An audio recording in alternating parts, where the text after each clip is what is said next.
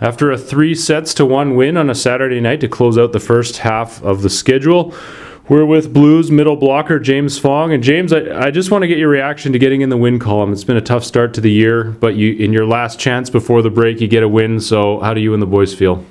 It's been a long time coming, and the boys and I are very excited to uh, to get that first dub. Like our coach said, it's like a dam opening up, right? It's once we get that first taste of victory, it'll just come to us. Uh, it's been a tough start to the season, but the boys practice resilience every day. We're grateful to have a amazing gym, and we practice very hard. So uh, it's great that we get a, a dub right before the break, and now we can really focus on what we can do in the second semester to try to get a spot for playoffs. And for yourself, um, the results have been pretty good for you personally, and, and tonight everything really crisp on your swings. You hammered the ball straight down a lot of times, ended uh, that critical extra point second set um, with, with, a big swing. How do you feel about where your game is right now? It's a really uh, shout out to our setter Jensen, but like just putting the team on our back. Uh, we have to lead the offense, and coach says this, the most important skill in volleyball is spiking, and I totally agree.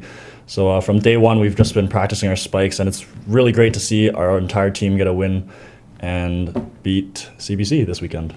Uh, how tough has it been to stay upbeat and positive? It's been a, a difficult travel schedule. Uh, I know some illness has gone through the team in the last couple weeks, which has made it difficult. But you guys seem to remain upbeat and positive. Has that been a challenge?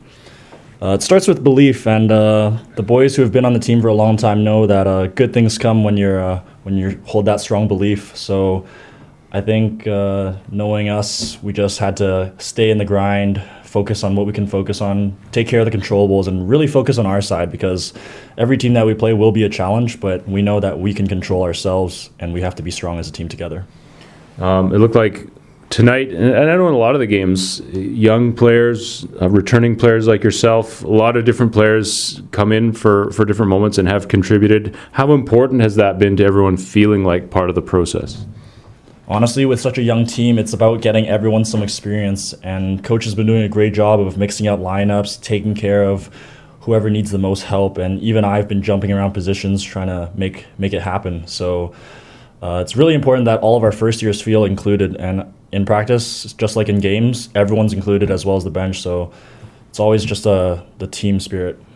Now it's November 26th. You don't have another game until January 20th, 2023. So uh, you get to sort of shift gears, take care of academics over the next month. Um, but what is the challenge going to be to try and stay sharp and come back um, ready to roll for the second half of the season after a long time off? Honestly, the team is probably going to be hungry, and uh, that's not going to be a problem for us. We're all going to be focused on our studies, and then as well as watching a bunch of volleyball. Coach probably has some homework for us, but um, yeah, I think the boys are going to be hungry, and bouncing back from this long break wouldn't be a problem. Congrats to the win. Thanks for your time. Thank you very much, Brent.